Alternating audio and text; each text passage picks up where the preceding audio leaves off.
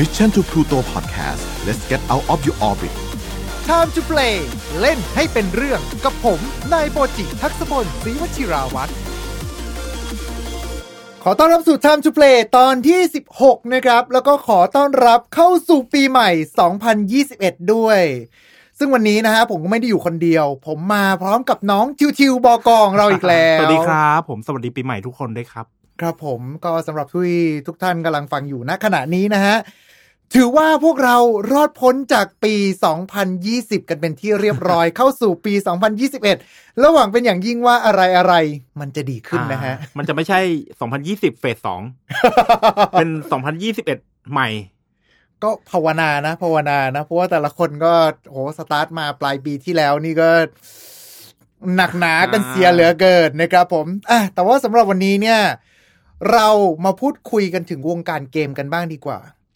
ผมเชื่อครับว่าปีที่ผ่านๆมาเนี่ย ก็คงจะมีหลาย ๆ เกมที่ทำให้คุณรู้สึกตื่นเต้น ตื่นตาตื่นใจ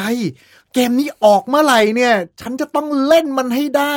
ถึงกับพรีกันตั้งแต่แบบว่าเดย์วันกันเลยทีเดียวอ่าตั้งแต่เปิดตัว ตั้งแต่เปิดตัวกันเทรลเลอร์อะไรอย่างนี้เลย ใช่ฮะ คือแบบไม่สนใจไม่สนใด ๆ ทั้งสิ้นว่าเกมจะออกมาเป็นแบบไหน ฉันต้องเล่นมันให้ได้อ่าแต่สุดท้ายแล้ว ความหวังที่เรามีทั้งหมดนั้น เราก็มาพบกับความจริงหลังจากที่เกมมันออกมาเดวัน เรียกว่าพระป่าคว่ำนั่นเองครับ แต่ถ้าเกิดว่าเหตุการณ์เนี้ยจริง ๆ แล้วมันมีศัพท์เรียกของมันด้วยอ่ากับคำว่ารถไฟตกรางนั่นเองโอ้แต่ว่ารถไฟที่ว่านี้ไม่ใช่รถไฟสู่นิรันดร์คิเมสึโนะยายบะนะครับ แต่ว่าเป็น Hype Train ครับ แต่อะไรคือ Hype Train แล้วสถานการณ์รถไฟตกรางใหญ่ ๆ ในวงการเกมมีอะไรบ้าง ดังนั้นวันนี้นะครับขอเชิญทุกท่านเลย มาร่วมโดยสารไปกับรถไฟของเราในวันนี้ครับ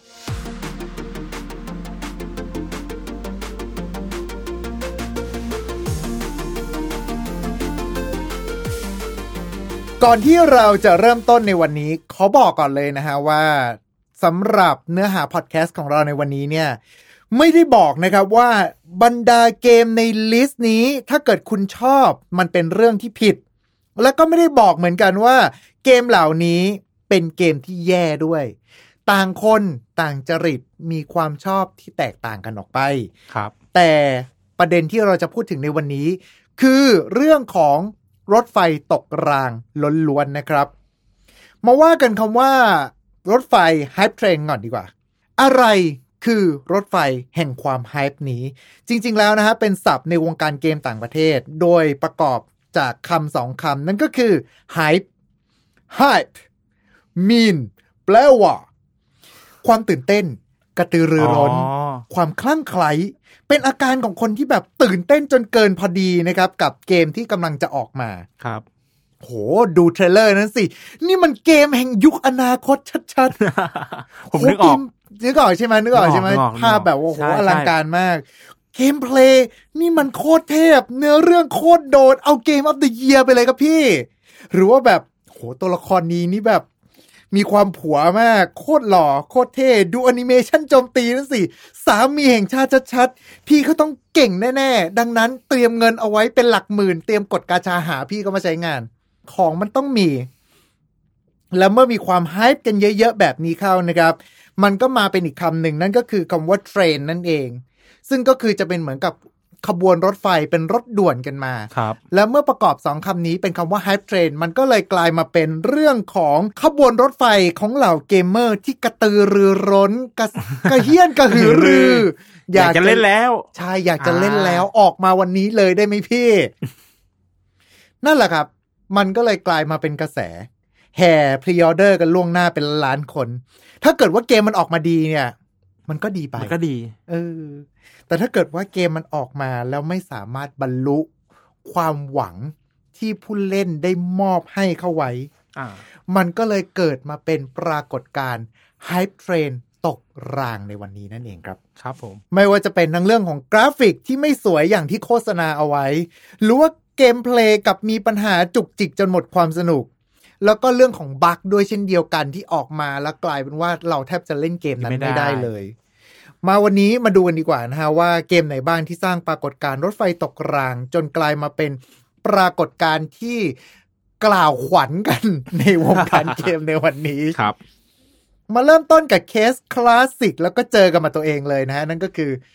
Diablo 3ครับอืม ทิวทิวได้เล่นซีรีส์นี้ไหมผมเล่นแต่ว่าเล่นช่วงที่มันแก้ทุกอย่างแล้วก็คือเล่นช่วงหลังแหละตอนแบบลดราคาอะไรเงี้ยซื้อมาเล่นไม่ได้เล่นแบบช่วงแรกครับ เดี๋ยวพี่จะมาเล่าให้ฟังว่าช่วงแรกมันเป็นยังไงนะครับ กับตำนานเจ้านรกที่ครองใจ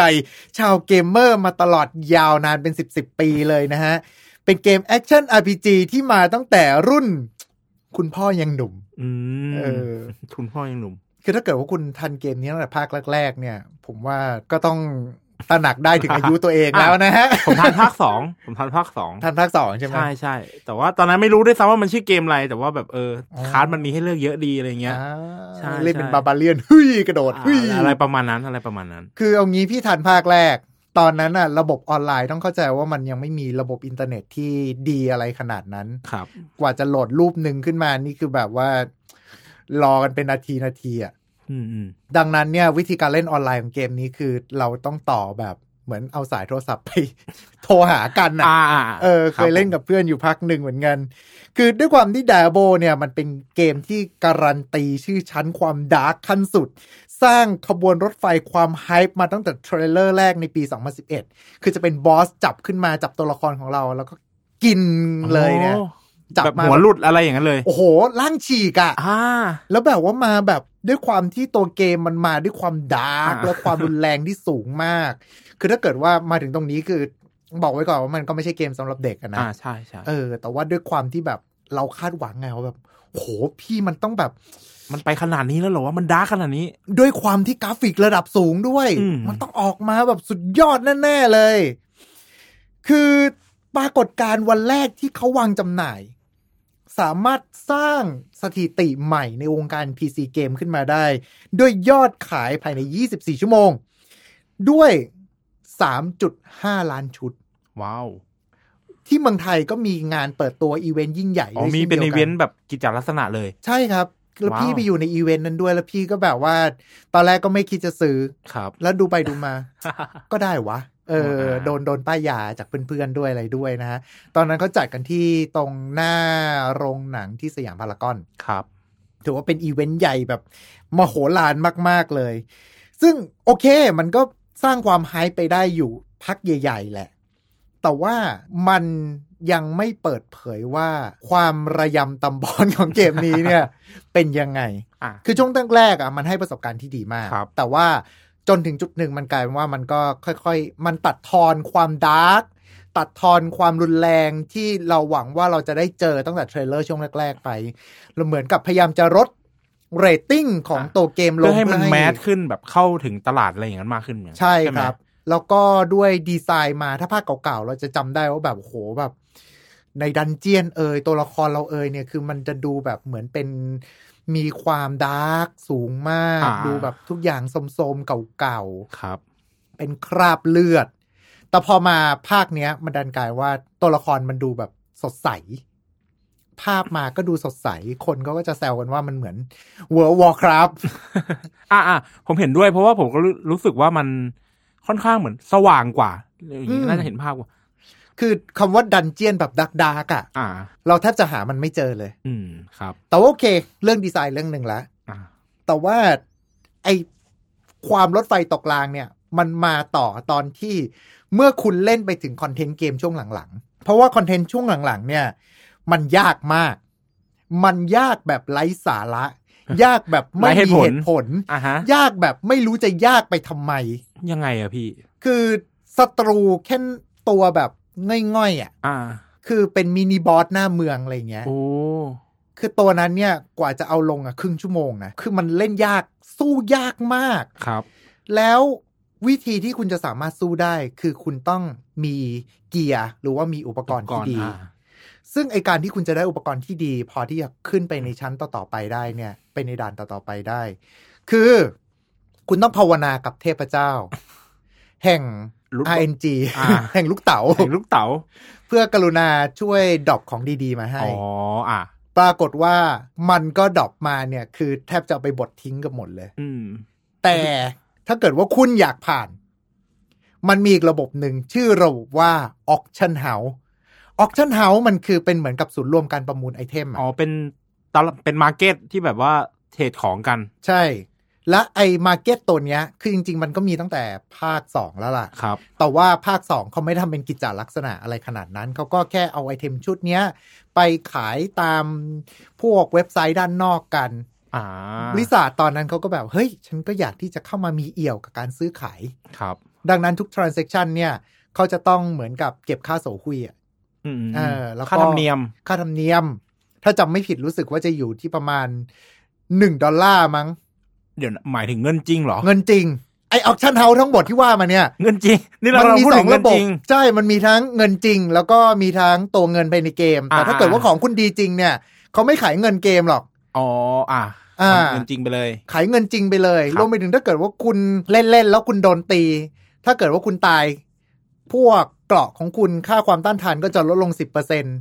ถ้าเกิดคุณอยากจะซ่อมก็ต้องใช้เงินจำนวนมาก ถ้าเกิดคุณหาเงินไม่ได้คุณทำยังไง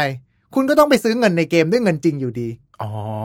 คือถ้าเกิดว่ามองในมุมธุรกิจเนี่ยอืมฝั่งของบริษัทเนี่ยคือได้ก็ได้ ได้ใช่ใช่เออถ้าขึ้นทั้งลงเลย ใช่ แต่ว่าสำหรับมุมผู้เล่นน่ะ มันกลายเป็นว่าอ้าวคอนเทนต์มึงทุกอย่าง มันโดนล็อก behind paywall ก็คือเหมือนกับโดนล็อกเอาไว้หลังกำแพงแห่งการจ่ายเงินจริงนี่ว่าอ่คนก็โวยโวยกันหนักมาก ครับโวยกันแล้วก็ทำให้ hype train ตัวเนี้ย จากคนที่หวังว่าอยากจะเล่น d a b o 3ได้ประสบการณ์เหมือนกับตอนที่เขาเล่นภาค2อะ กลายเป็นล่มไปเลยอ๋อและหลังจากนั้นตอนที่เขาทำ expansion ใหม่ขึ้นมา คือเขาก็ทำเป็น Diablo 3เวอร์ชัน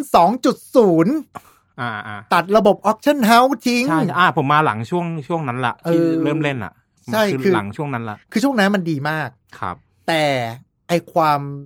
ตำบอลที่เขาทำมาตั้งแต่ช่วงแรกเนี่ย มันทำให้ผู้เล่นจำนวนมาก เลิกเล่นเกมนี้ไปอืมและหลายๆคนก็ไม่หันกลับมาเล่นตอน 2.0 อีกครับอ๋อมันกลายเป็นขบวนรถไฟไฮป์ที่ตกรางใหญ่อันดับต้น ๆ ของวงการเกมเลย นี่คือที่มาของการลดลดราคาเกม 75เปอร์เซ็นต์นั่นเองครับ ที่ผมซื้อ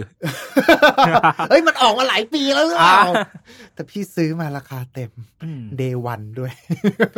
พูดถึงเรื่องเรื่องนี้ผมมีเกมหนึ่งพี่เป็นไงผมเป็นเกมที่ออกมาเหมือน ไม่ถึงปีอะแต่ว่าลดราคาเร็วมาก ก็คือ Anthem ครับ โอ้อันเนี้ยอันนี้คือน่าพูดมาก ใครนึกภาพไม่ออก Anthem มันเป็นเกมเหมือน ให้นึกภาพว่าเราเหมือนมีเกาะมีชุดเกราะใส่ชุดเกราะเหมือนกับเหมือนเป็น Iron Man อะ บินไปใน map บินไปอะไรในงี้ทำแบบทำภารกิจทำอะไรเงี้ยอืมมีปืนมีแบบมีค้าต่างๆ มีอะไรครับเงี้ย แล้วชุดเกราะมันเท่มากเลยอะไรเงี้ยโอ้ยตอนนั้นดู trailer อันโอ้โห trailer นี่คือแบบ เฮ้ย เราจะได้เล่นเป็น Iron Man แบบที่เราฟาร์มอ่าของได้อะไรได้ ใช่ใช่คล้ายๆอย่างนั้นเลยแบบมีชุดเกราะเท่ๆแบบอ๋อปล่อยพลังมีจรวด missile มีอะไรเงี้ย และกราฟิกสวยมากด้วย ใช่สวยมากอะไรเงี้ยโหคนว้าวกันหมดเลยอะไรเงี้ย ตอนคแบรับบเทรลเลอร์แรกออกมาอะไรเงี้ยอืมแล้วตอนหลังๆพอเกมออกมาก็คือโดน downgrade เจ็บมาก จริง ๆ Anthem ก็เป็นคดีที่เรียกได้ว่าเป็น hype train ที่ ตกรางกันยิ่งใหญ่ สดสดๆร้อนๆ ไม่ใช่นานมานี้เองนะ ภายในปี 2020 เองเนี่ยแหละใช่ใช่แล้วไอ้ตัว Anthem เนี่ย เอาจริง ๆ แล้วอะมันก็เป็นคดีด้วยเหมือนกัน เพราะว่ามันนอกจากเรื่องของการ downgrade ภาพแล้ว ตัว gameplay มันดันไม่สนุกอย่างที่มันควรจะเป็น ใช่ใช่คือตอนแรกผมผมเข้าไปเล่นก็คือรู้สึกอูหวือหวาอยู่อืมพักหนึ่งแหละ ด้วยความที่แบบหูยมันเท่มันอะไรเงี้ยอืมคือความเท่อะมันเต็มสิบอยู่แล้วครับ แต่ว่าแบบพอเล่นไปสักพักก็รู้สึกว่า เออ มันก็งั้นๆน่ะ อืม มันไม่ได้มีอะไรให้แบบว้าวมากอะไรขนาดนั้นน่ะ ใช่คืออันเนี้ยจำได้ว่าเป็นหนึ่งในคดีของเกมที่ PlayStation Store PSN อ่า PlayStation Network ยอมรีฟัน ยอมให้ผู้เล่นรีฟันเกมครับเพราะก่อนหน้าเนี้ยปกติถ้าเกิดว่าคุณซื้อเกมมา มันไม่เหมือนสตรีม อ่า Steam refund ได้ของเงินคืนได้ ใช่ คือคุณเล่นไม่เกิน 2 ชั่วโมงก็พอ ครับ แต่ว่าสำหรับ PSN เนี่ย ไม่ว่าเคสใดๆก็ตามจะไม่ยอม refund ให้อืมยกเว้นจะมีอยู่ไม่กี่เกมเนี่ยอ่าก็คือจะมีเกม Anthem แล้วก็จะมี Fallout 76 อ๋ออะ อันนี้ก็คดีหนักอันนี้ก็คดีหนักอันนี้ก็ไอ้แผลหนึ่งแล้วก็ล่าสุดเลยก็คือตัว Cyberpunk 2077นะอ่าครับผมอ่าซึ่งอย่างที่ตะกี้พูดถึง Anthem แล้วใช่ไหมอืมคดีเนี้ย จริงๆ Anthem อะ มันผลิตโดยบริษัท Bioware ครับ ดังนั้นเนี่ยเราก็จะมาพูดถึงอีกคดีหนึ่งที่มาจากบริษัท BioWare ด้วยเหมือนกันดีกว่า นั่นก็คือเกมที่มีชื่อว่า Mass Effect นั่นเอง อ่า ภาคอันโดเมดาป่ะหรืภาคอว่สามภาคสามอะ โอเค Andromeda เนี่ย คนยังไม่ได้ตั้งความหวังเยอะขนาดนั้น เพราะมันเหมือนเป็นสปินออฟเงี้ยป่ะ ใช่มันไม่ครับภาคหลัก ไม่ใช่ภาคหลัก แต่ไอที่คนให้ความหวังเยอะมากคือ Mass Effect ภาคสามเนี่ยมันแหละ เกิดอะไรขึ้นครับพี่ อันนี้เป็นเกมเป็นเกมที่ไม่ได้ตามเลย เอ่อ Mass สำหรับผม Effect ต้องอธิบายก่อน Mass Effect เป็นเกมเหมือนกับตำนานมหากาบอวกาศให้นึกถึงคุณกำลังดูหนังแบบ Star Trek อ่าอ่าอ่าอ่าเป็นเรื่องของการสำรวจการอ๋อเชื่อมต่อระหว่างเผ่าพัพันนธุ์ดวงดาวการทูตอะไรการทหารใช่ต่างแล้วก็เนื้อเรื่องดีมากๆครับ และการตัดสินใจของคุณทุกอย่างเนี่ย มันส่งผลกับตัวละครหมดเลย เช่นคุณเลือกให้คนเนี้ยไปทำภารกิจนี้อ่า แต่ถ้าเกิดว่าคุณส่งเข้าไปเนี่ยเขาตายนะอ๋ออ่า คือมันทุกการกระทำอะ มันมีผลมันมีหมผดลหมดครับ และตัวเกมเขาประกาศมาแล้วว่าเขาจะทำเป็นไตรภาค อ่า ดังนั้นเนี่ย ตลอดระยะเวลา 5 ปีตั้งแต่เกม Mass Effect ภาคแรกออก มันคือเหมือนกับตอนเนี้ยมาถึงภาค 3 แล้ว เราจะได้เห็นผลของการกระทำของเราทั้งหมด ตลอดตั้งแต่5ปีที่เราเลือกมา ตั้งแต่ภาคหนึ่งตั้งแต่ภาคหนึ่งครับ คนที่เป็นเกมเมอร์เขาก็แบบเฝ้ารอ ฉันจะได้เห็นแล้วล่ะว่าว่าที่ฉันเลือกมาทั้งหมดเนี่ยมันจะจบยังไง ใช่ พอถึงฉากจบ อ่า กลายเป็นว่า NPC ก็จะเดินมาบอกเรา คุณได้กรรมชะตากรรมของโลกใบนี้ไว้ ทั้งจักรวาลเลยอ่าอ่าคุณเลือกเอาว่าคุณอยากจะให้เป็นไปแนวไหน เลือกหนึ่งในสามช้อยนี้ สิ่งที่แตกต่างกันคือ สีของลำแสงเลเซอร์ที่มันพุ่งออกไปทั่วจักรวาลอืม อ๋อเหมือนเออเหมือนผมเคยเคยเห็นอยู่สีฟ้าสีเหลืองอะไรอย่างนั้นป่ะ สีม่วง สีฟ้าสีเหลืองถ้าจำไม่ผิดนะครับครัสีบแดงอะไรเงี้ย ซึ่งแค่นั้นเว้ย แล้วคนก็จะรู้สึกว่าอ้าวแล้วที่ผ่านมาของอ่ากูล่ะตัวเลือกไอ้ตัวเลือกตัวเลือกมากมายอะไรอย่างงี้ที่มันมาก่อนหน้านี้อะไรเงี้ยมันแบบมันมาแค่สามตัวนี้เองใช่ไหมอย่างนั้นเนี่ยใช่สรุปจบคือมีแค่สามช้อยมีแค่สามช้อยอหย่างวะอ้าวแล้วมันเปลี่ยนแค่ลำแสงของ สีของลำแสงที่มันกระจายไปทั่วจักรวาลด้วย คนมาเลยยิ่งรู้สึกแบบอหย่างวะ แล้วที่ผ่านมาห้าปีของฉันล่ะ กระแสตีกลับหนักมาก หนักมากมากๆคือมันเข้าใจมันได้เข้าใจได้ คือพี่เขาบิวมาตลอดห้าปีแล้วพอเจออย่างนี้เข้าไปเขาก็รู้สึกว่ามันเหมือนแบบ เฮ้ยไบโอแวร์แกหมดมุกเหรอวะ อ่า มันก็เลยกลายมาเป็นสถานการณ์ต่อแบบ คนเขารู้สึกเหมือนโดนหักหลัง คือภายหลังโอเคเขาก็ทำฉากจบใหม่ให้แหละ ครับ แต่ว่ามันก็ไม่ได้ไปรีเลทกับการตัดสินใจตลอดระยะเวลา 5 ปีของเราขนาดนั้น เมื่อเป็นแบบนั้นแล้วเนี่ย ซีรีส์ Mass Effect ที่คนตั้งความหวังเอาไว้ก็เลยค่อนข้าง drop มันก็เลยลามไปถึง Andromeda อ่าอ่าที่ Andromeda คนก็ ไม่ได้ตั้งคือความหเขามายอกหักมาแล้วอ่อะอกหักมาแล้วอะไรอย่างนี้เขาก็เลยไม่ได้ตั้งความหวังมากกับภาคนี้ ใช่ แต่พอคนที่เป็นแฟนที่ยังอยู่ พอไปเล่น Andromeda ปุ๊บก็ เหมือนโดนหักหลังซ้ำซ้อนอะ่ะ เพราะว่าเรื่องของ facial animation ก็คือ animation ของหน้าตาตัวละครมันแบบออกมาแล้วแบบเหมือนไม่ได้ตั้งใจทำอะ อ่า รวมไปถึงพวกเนื้อเรื่องเอ่ยอะไรเอ่ยหลายๆอันมันรู้สึกว่ามันดูไม่ค่อยโดนใจเท่าไหร่ครับผม ซีรีส์ Mass Effect ก็เลยกลายเป็นปิดประตูไปเลยอ๋อเราก็ไม่ค่อยได้เห็นภาคใหม่ ๆ ออกมาจากซีรีส์นี้ รวมไปถึงทีมพัฒนาเองก็โดนยุบด้วยเช่นเดียวกันเอาเหรอโดนยุบไปเลย ใช่โถก็เนี่ยแหละครับก็คือจะเป็นเรื่องของตัวที่ต่อมาจาก Anthem มาพูดถึงเกมต่อไปกันบ้างดีกว่า เกมต่อไปที่เราจะพูดกันถึงเนี่ย ผมว่าหลาย ๆ คนน่าจะเคยขึ้นรถด่วน ขบวนไฮป์ขบวนนี้ เป็นเกมที่คือเป็นเกมที่สร้างปรากฏการณ์รถไฟตกราง ที่ใกล้ตัวที่สุดเท่าที่เคยเห็นมาครับ แล้วก็ทำให้สำนักข่าวหลาย ๆสำนักในไทยแล้วก็ต่างประเทศเองเนี่ย คือเห่าได้อะอืมใช้คำนี้เลยดีกว่า ครับ กับกระแสความไฮป์ของเกมที่มีชื่อว่า Mighty Number 9อ่าอ่าน่าจะเคยได้ยินกัน คือเกม Mighty Number 9เนี่ยต้องอธิบายก่อนว่า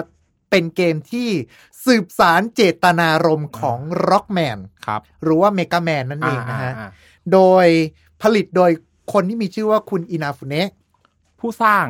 ใช่ไหมใช่ผู้ให้เขาบอกกำเนิด คนเนี้ยเขาเขาบอกว่าเขาเป็นผู้ให้กำเนิดครับ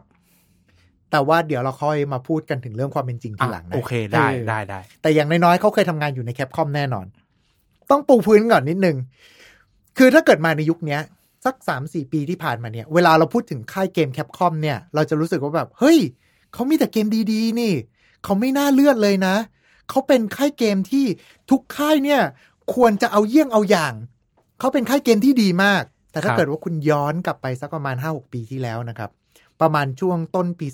2010 ค่ายแคปคอมเนี่ย เราจะเรียกกันว่าครับคอมครับคครัรับบปรูครับไม่ใช่ปูครับแบบไอขยะ อ๋ออ่าอ่า คือน้องๆ EA เลยนะ อ่าอ่าอ่าน้องๆเอนี่คือขึ้นชื่อเรื่องของ เรื่องการการการขุดทำรายลิ้นได้ขุดเนื้ออ่าทำรายได้ พูดให้ดีเนี่ยก็คือทำรายได้ หารายได้ ใช่ครับ ใช่ครับ คือน้องๆกันมาเลยนะฮะ คือ โอ้โห วีรกรรมวีรเวรของเขาของทาง Capcom ในตอนช่วงต้นปี 2010 เนี่ยคือ ผมเชื่อว่าคนที่ผ่านวงการเกมในยุคนั้นมาเนี่ย พอได้ยินคำว่า Capcom เนี่ยคือจะสยองขวัญมาก กับคุณภาพเกมแล้วก็เรื่องวิธีการหาเงินของเขาครับที่ออกมา คืออย่าง fighting game เองในยุคนั้นก็ Street Fighter โอ้ถ้าพี่จำไม่ผิดคือคนด่ากันเยอะสุดคือตัว Marvel vs Capcom ครับ แล้วก็ตัว Street Fighter vs Tekken อ่าอ่าอ่านึกออก มันตัวมีอะความที่เขาคือไม่รู้เกิดอะไรขึ้น แต่เอาว่าช่วงนั้นเป็นช่วงตกต่ำของ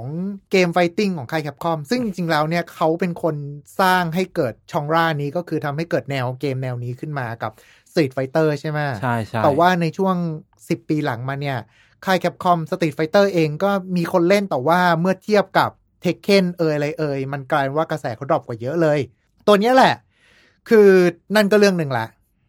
ซึ่งเหมือนจนกระทั่งปัจจุบันนี้ ไอ้ตัว fighting เขาก็ยังดูไม่ค่อยไปเท่าไหร่ ต่อมาคือ Devil May Cry คือถ้าเกิดคุณเล่น Devil May Cry ภาค5เนี่ยคุณจะรู้สึกว่าแบบโห Capcom ก็เขาก็ทำดีนี่ก็เจ๋งจะตายใช่แต่ในยุคนั้นก็ทำมาเป็น DMC อะเว้ย DMC ไม่ใช่ดิวิไม่ไม่ได้เขียนว่าดิวิเมคายด้วย เขียนเป็นตัวย่อ DMC ครับ ซึ่งไม่ใช่ธรรมกายด้วยเหมือนกันนะ เออ ไอ้ DMC เนี่ย มันเปลี่ยนจากดันเต้ผู้ชายวัยกลางคนอืมสุดเท่สุดหล่อกลายมาเป็นแบบเด็กแว้นอีโมอะ อะแห้งๆ ผมสั้นๆ แล้วแบบตาดำๆ อะไรเงี้ย คือดูแล้วแบบหยองกลอดอะ อ่า มึงจะไปสู้กับสัตว์ประหลาดสภาพนี้จริงๆเหรอ ความเท่หายอะ คือใช่ก็ไม่ใช่รู้เขาอะไรยังไงเหมือนตอนนั้นเขาพยายามที่จะตีตลาดต่างประเทศอยู่มั้ง ตีตลาดทั้งโลกอยู่เพราะว่าต้องเข้าใจว่ายุคนั้นมันคือยุค Call of Duty ครับ ดังนั้นเนี่ยคือเขาก็มองว่าตลาดอย่าง Call of Duty มันสามารถตีได้ทั้งโลกเขาก็อยากที่จะสร้างเกมที่ไม่ได้ล็อกไว้เฉพาะสำหรับคนญี่ปุ่นเล่นก็อยากอ่าให้ทั้งโลกเล่น ดังนั้นเนี่ยเขาก็เลยพยายามจะดัดแปลงอะไรหลายๆอย่าง อย่าง DMC ก็เป็นหนึ่งในนั้นที่เอาทีมพัฒนาตะวันตกมาทำ เปลี่ยนดีไซน์ใหม่จากพ่อหนุ่มสุดเท่อนิเมะกลายมาเป็นเด็กอีโมหยองกลอด โดยหวังว่า โดยหวังว่าจะทำให้ตีตลาดทั้งโลกได้มากขึ้นอืมซึ่งก็ตอนนั้นทุกคนก็ก็ตีหมดแหละชูแต่ไม่ได้ตีตลาดเขาตีหัว มันแทน ตีปากอ่าใช่ เหมือนอยู่ดีๆมาตีหัวใจ ตีตีหัวพวกกูเนี่ย ใช่ใช่แล้วก็ Resident Evil นี่คือแบบโอ้โหความน่ากลัวหายไปหมดเลย คือภาคถ้าเกิดหกเราเล่นภาคแรก ๆ มามันคือ survival horror ใช่ใช่ ภาคหลังมันคือแบบมันเอาหมัดต่อยมันเอามือเปล่าต่อยหินอะ มันเอามือเปล่าต่อยหินกิ้งอะแบบแบบเชี่ยนี่มันยอดมนุษย์แล้วอะ เป็น action น่ะ คือเป็นผู้ action ยี่ใช่ผู้ใช่ยำมาก กลายเป็น action เกรด D มีอืมเกม spin-off ออกมา ซึ่งอ่าเอาว่าไม่ถูกจริตเกมเมอร์จำนวนมากแล้วกัใช่นใช่อ่าอืมอย่างนั้นดีกว่า หรือว่าอย่าง DLC ที่มีอยู่ในแผ่นไอ DLC ปกติเราต้องแบบจ่ายตังค์เพิ่มเพื่อที่ครับจะแบบไปดาวน์โหลดมาใช่ไหมดาวน์โหลดคอนเทนต์ DLC อืมอ่า ใช้คำนี้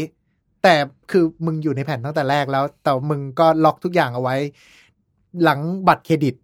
อ๋อคือมีมาให้แล้ว แต่ว่าจ่ายตังค์ก่อนถึงจะปลดล็อกได้ ใช่ คนเขาก็ด่าๆกันอืมโอเคมันก็คือแบบเป็นยุคสาบส่งมาก มันสาปส่งในระดับที่ว่า แล้วล็อกแมนตอนแรกเขาประกาศมาเป็นสิบสิบโปรเจกต์เว้ยครับ ปรากฏว่าเขายกเลิกหมดเลย ตอนนั้นจะมีทั้งแบบโอ้ล็อกแมน Dash ภาคใหม่ มีทั้งล็อกแมนแบบเป็นตัว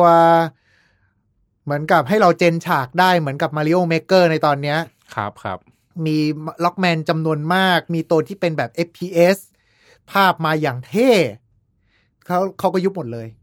คนที่เป็นแฟนล็อกแมนก็จะรู้สึกแบบละกรรมอะ อ่า ก็แบบ เฮ้ยแคปคอมทำไมทำงี้วะ อืมอืมให้นึกถึงโคนามิในยุคหลังๆอะ อ่าอ่าใกล้เคียงอย่างนั้นเลย พอเสร็จปุ๊บ พอมันเกิดแบบนี้ขึ้น ตอนนั้นมันถือกำเนิดอีกแพลตฟอร์มหนึ่งขึ้นมาในชื่อของ Kickstarter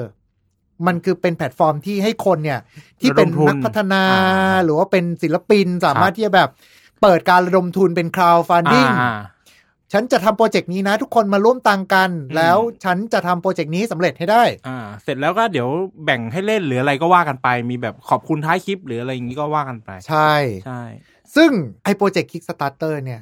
อยู่ดีๆ มันก็มีการประกาศขึ้นมาเว้ย ว่ามีโปรเจกต์จากบิดาผู้ให้กำเนิดล็อกแมน คุณอินาฟุเนะหรือที่ทุกคนมักจะเรียกกันว่าอีนาฟคิงอืมเขาจะทำเกมใหม่ที่ได้รับแรงบันดาลใจมาจากร็อกแมนอ่าในชื่อของ Mighty Number 9 ทุกคนให้ความหวังกับมันใช่มากใช่ตอนมันประกาศอะผมเป็นหนึ่งคนที่ฮายกับมันมากเลยเรื่องเนี้ยแล้วคือคอนเซปต์มันมันน่าเล่นนะ ตอนที่เขาเอามาบอกอะ ใช่ คือมันเหมือนกับเป็นการยกเครื่องใช่ยกแมขึ้นล็อกแมนนใหม่อะไรอย่างเงี้ย ปรากฏว่าตัวการระดมทุนของเขาเนี่ย คือถึงยอดที่เขาต้องการเนี่ย ภายในแค่ 48 ชั่วโมงเท่านั้นโหและสื่อเกมทั่วโลกเนี่ย ขึ้นมาต่างให้ความหวังกับเกมนี้อ่ามมากครับๆคือทุกคนชมหมดเลย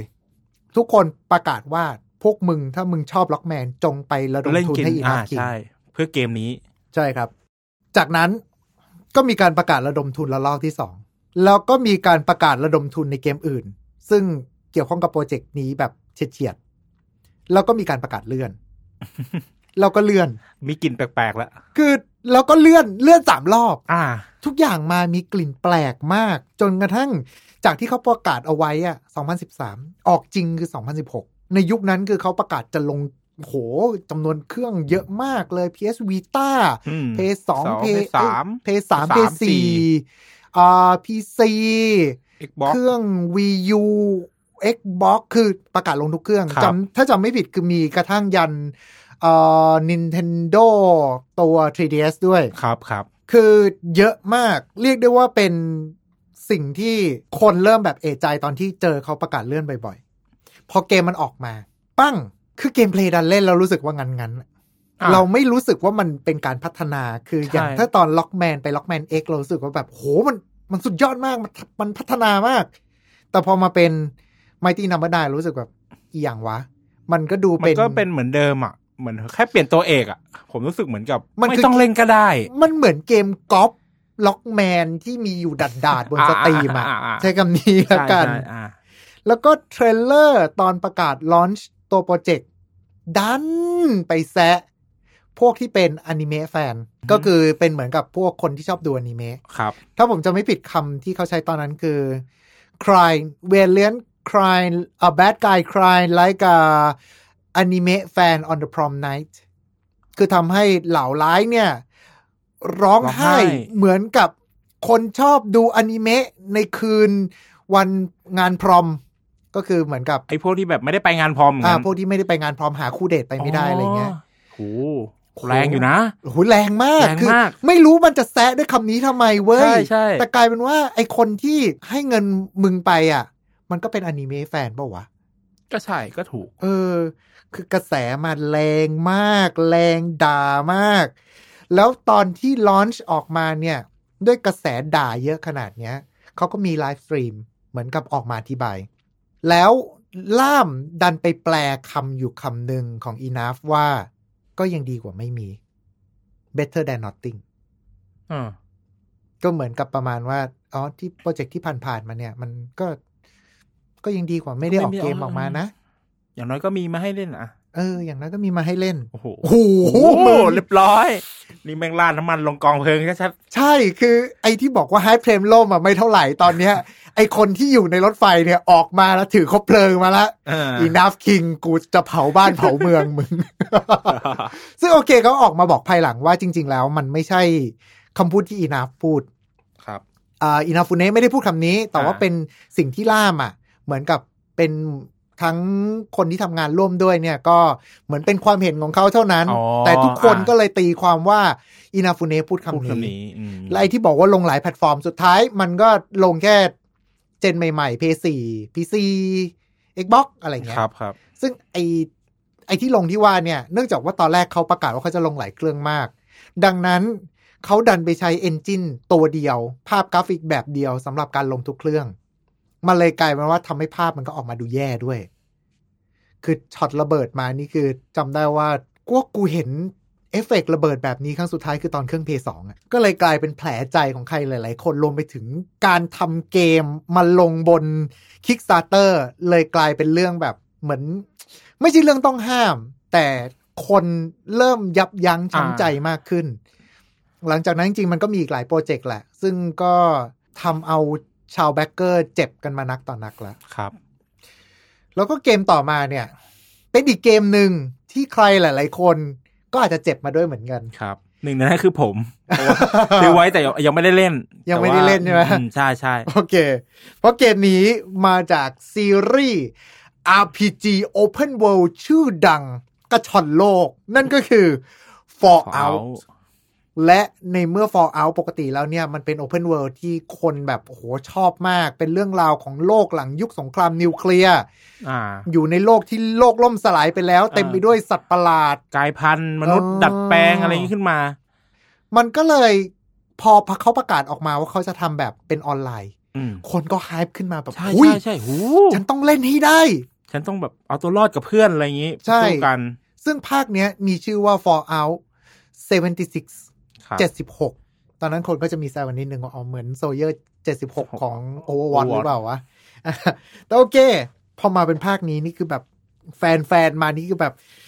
pre-orderทุกอย่างสิ่งมาฉันพร้อมที่อ่าจะเล่นเกมนี้แล้ว ฉันพรีออเดอร์ชุดใหญ่มีแจกเป็นหมวกมาให้ด้วยช่ช่ต้องบอกว่ามันเป็นบุญเก่าจาก Fallout 4 ใช่ เพราะ Fallout 4 คือทำได้ดีมากแล้วก็มันได้เกม of the year ด้วย ใช่ใช่ เพราะฉะนั้นคนก็เลยคาดหวังกับภาคนี้ค่อนข้างมาก อันเนี้ยพี่ว่าทิวทิวน่าจะแบบช่วยพี่ได้เยอะมากเลย เพราะว่าหนึ่งในคนที่ตกขบวนมานะครับใช่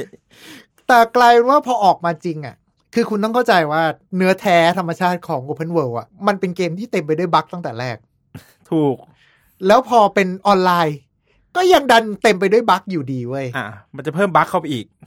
แล้วก็ตัวเกมดันออกแบบมาในช่วงต้นคือไม่มี NPC คือทุกคนอะทุกคน interactive กันเองอะ ใช่ใช่เหมือนเขาก็คงจะพยายามจะทำคอนเซปต์ประมาณแบบว่า อ๋อ ก็ก็ทุกคุณก็เป็นคือผู้รอดชีวิตเอออะไรอเป็นย่างนั้นเป็น NPC กันเองเอออะไรอย่างนั้นอะไปสร้างระบบนิเวศกันข้างในนั้นกันเอง แต่กลายเป็นว่าพอไม่มี NPC ไม่มี quest โลกมันก็ว่างเปล่าอืมเหงามาก เป็นโลกที่เหงาแล้วก็แบบ รู้สึกแบบกูอยู่กูเดินทำอะไรเนี่ย เออ แล้วของก็ดันกลายเป็นว่าก็มีแฮกเกอร์มา gen item ออกมาเองได้ก๊อปปี้ item ได้ รวมไปถึงมุดไปเอาห้องลับของนักพัฒนาที่เขามีเหมือนกับอาวุธที่เขากำลังทดสอบอ๋อสำหรับ patch ต่อๆไปครับซึ่งก็ไม่รู้ว่าจะใส่มาใน client เกมจริงไปทำไมทำไมไม่ทำแยก แล้วก็กลายเป็นว่าเอาของที่ได้มาเหล่านี้ที่มัน stat มัน OP อะเอาไปขายกันในโลกความเป็นจริงอีก คือเกมมันพังมาก แล้วก็ มีคนจำได้ว่าผมเคยเจอ YouTube อยู่อันหนึ่งคือ เป็นคนที่พยายามจะถล่มเซิร์ฟเวอร์ในโลกความเป็นจริง ครับ ด้วยการใช้ระเบิดนิวเคลียร์ภายในเกมอ่าฮะถ้าจำไม่ผิดรู้สึกว่าถ้าเกิดคุณยิงนิวเคลียร์พร้อมกันสี่ลูกอะอ่าข้อมูลมันจะ overload จนกระทั่งเซิร์ฟมันดับอ๋อเลยเซิร์ฟมันล่มอย่างนั้นไปเลย ใช่ แล้วด้วยความที่มันไม่มีโปรแกรม anti-cheat ที่ดีสำหรับเกมออนไลน์ด้วย และ ที่ซ้ำร้ายไปกว่านั้นคือ ในเกมเนี้ย ดันขายของแบบขูดเลือดขูดเนื้อมากอ่ามีมีแบบรายเดือนรายปี มีการขายไอเทมคออ่าสเมติกใช่ใช่ราคาใช่แพงแพงมีชุดซ่อมอะไรเงี้ยที่แบบเสียเงินจริงอะไรเงี้ยอืมชุดซ่อมอุปกรณ์อะไรแบบเนี้ย คือคนมันก็โวยไง ฉันถูกมีความสุขกับการเล่น Fallout ปกติแล้ว แต่พอมาเป็นออนไลน์แทนที่ฉันจะได้เป็นประสบการณ์เดิมๆแต่เล่นกับเพื่อน มันกลายว่าเป็นเกมอะไรไปแล้วก็ไม่รู้ที่เอาชื่อ Fallout มาใช้ครับ แล้วดันห่วยกับ Fallout จริงซะเยอะด้วย มันก็เลยกลายมาเป็นว่า โอ้โห เกมเมอร์ก็ด่ากันเยอะ ใช่ใช่รถไฟตกราง ระดับที่ PSN ก็เป็นอีกหนึ่งเกมอย่างที่บอกไปช่วงต้นว่า เขายอมคืนเงินให้อ่า ตอนนี้น่าจะดีขึ้นแล้วเนาะ ตอนนี้ก็ก็เรียกว่าดีขึ้นนะครับอืมก็ดีขึ้นแล้ว แต่ยังไม่กล้าเข้าไปเล่นอืมใช่ ส่วนอีกเกมหนึ่งที่ PSN ยอมคืนเงินให้อย่างที่บอกไป Anthem ตัว Fallout 76 เกมสุดท้าย Cyberpunk อันนี้แผลสดแผลใหม่ แผลไฟไหม้น้ำร้อนลวกเป็นหนอง ใช่ คือมันก็บิวมาหลายปีแล้วอะตั้งแต่ trailer แรกนั่นก็คือโหแล้วด้วยคำว่า cyberpunk อย่างที่เราเคยทำพอดแคสต์กันไปอะครับมันคือ genre ของ science fiction ที่มันมันส่งผลกระทบกับ pop culture กับการออกแบบหรือว่าตัวพวกวัฒนธรรมร่วมสมัยต่างๆ มากมายอากิระเอยการ์ตูนหนังหลายๆเรื่องก็ใช้คำว่า cyberpunk หมดครับแล้วพอต้นตำรับของคำว่า cyberpunk จริง ๆ ที่มันเป็นเกม tabletop ได้กลายมาเป็นเกมแบบที่เราได้เล่นเป็น Open World อะคนมัน hype และด้วย CD Projekt Red ที่ทำมาอย่าง Witcher อย่างเงี้ยอืมอืมคนก็แบบ เฮ้ย เอา Game of the Year ไปเลยอ๋อบน PC อะไม่มีปัญหา อะ บน PC โอเค หมายถึงแต่ว่าเนื้อหาคอนเทนต์อะไรอย่างนี้ โอเค เรียกว่าตัวเกมทั้งเกมเลยดีกว่า ครับครับ แต่ที่มีปัญหา ดันกลายเป็นบนเครื่องคอนโซลอ๋อเกิดอะไรขึ้น เกมมันเป็นเกมที่พัฒนาสำหรับคอนโซล next gen สำหรับเครื่องยุคใหม่มันคือแบบเหมือนพัฒนามาเพื่อรอ P5 ๆ ใช่ประมาณกับนั้น PC แรงอ่าอ่าๆอ่า สมัยก่อนเขาบอกว่าเครื่องคุณเล่นเอ่อ Crysis ได้ไหมอืมอืมอืมเป็นเกมเบนช์มาร์กครับตอนนี้ก็จะเป็นเครื่องคุณเล่นไซเบอร์พังได้ทำไหม นี่เป็นเหตุผลที่ผมยังไม่ซื้อเกม เพราะว่าจะซื้อเกมนี้ต้องซื้อเครื่องคอมใหม่ก่อน ใช่ แล้วเห็นหลาย ๆ คนที่เขา ทำวิจัยกันออกมาอย่างจะมีช่อง Digital Foundry ที่ครับเขาทำเรื่องของพวกเทคนิคภายในเกม เรื่องของเทคนิคภาพการรันเฟรมอะไรอย่างเงี้ยเขาบอกจริง ๆ มันก็ไม่ได้ภาพมันไม่ได้สวยขนาดนั้นนะอือฮึแต่เหมือน Optimize ไม่ดี ใช้ Engine ไม่ถูกหรือยังไงเนี่ยแหละอ๋อมันก็เลยกลายเป็นว่าเกมดันกินสเปคเครื่องมากกว่าที่ควรจะเป็น มันกลายเป็นเล่นไม่ได้เลยถูกไหมไม่ถึงคือบนเข้าละ PC ล่มอะไรเงี้ย ใช่คือบน PC อะยังโอเคอ่าอยู่ในเรียกว่าจุดที่โอเค แต่ว่า ตัวเนื้อเรื่องเอ่ยเกมเพลย์เอ่ยมันก็ไม่ได้สร้างความรู้สึกแบบ ว้าวอ่ขนาดนั้น หรือเป็นเพราะเราเองไฮป์กับมันเกินไปปะอาจจะส่วนหนึ่งครับ แต่ว่ามันก็ไม่ได้ว้าวขนาดนั้นอืมอืมแต่ไอที่ซ้ำร้ายมันอยู่กับฝั่งของคอนโซลเจนเก่า คุณอย่าลืมว่า ทิวต้องเข้าใจว่าเพย์สี่มาเนี่ยอยู่กับเรามาตั้งแต่ปี 2013 แล้วนะ โอ้ ใช่ไหมใช่มันเป็นใช่เทคโนโลยีแบบ เจ็ดแปดปีปีที่แล้วแล้วอะอะไรเงี้ยแล้วเทคโนโลยีตอนนี้มันก้าวกระโดดค่อนข้างมาก ใช่คือมันเลยกลายเป็นว่าพอเทคโนโลยีเก่ามา run ด้วยเกมใหม่ขึ้นมาอย่างเงี้ยก็เรียบร้อย มันโหลดไม่ทันเว้ย เราจะเห็นว่ามีมเต็มไปหมดเลย ว่าแบบ บางทีมันก็มีวัตถุโผล่มาแล้วก็หายไป texture ตัวละครโหลดไม่ทัน bug เต็มไปหมดเลย ถึงขั้นเรียกว่าเล่นไม่ได้อะบนเครื่องคอนโซลยุคเก่าครับ มันเลยกลายเป็นว่าเป็นอีกหนึ่งเกมที่ทาง PSN บอกเออเอาเงินใจคืนไปเย็นเถอะๆอะทุกคนอ่า refund ได้นะ ขออ่า refund ได้นะครับผมแล้วก็ดึงเกมออกจากตัว store ไปเรียบร้อยแล้วอืมแล้วรวมไปถึงตอนนี้ก็เห็นว่าฝั่งของตัวผู้ร่วมลงทุน ผู้ถือหุ้น ร่วมกันฟ้อง CD Projekt Red อยู่โอ้ว่าคุณโกหกผู้ถือหุ้นว่าเกมมันพร้อม อ่า แล้วก็ตัวพวก สำนักข่าวอย่างบูมเบิร์กเอยถ้าผมจำชื่อไม่ผิดนะบูมเบิร์กเนี่ยแหละ น่าจะบูมเบิร์กแล้วก็แต่ว่าคนที่เขียนคือ Jason Schreier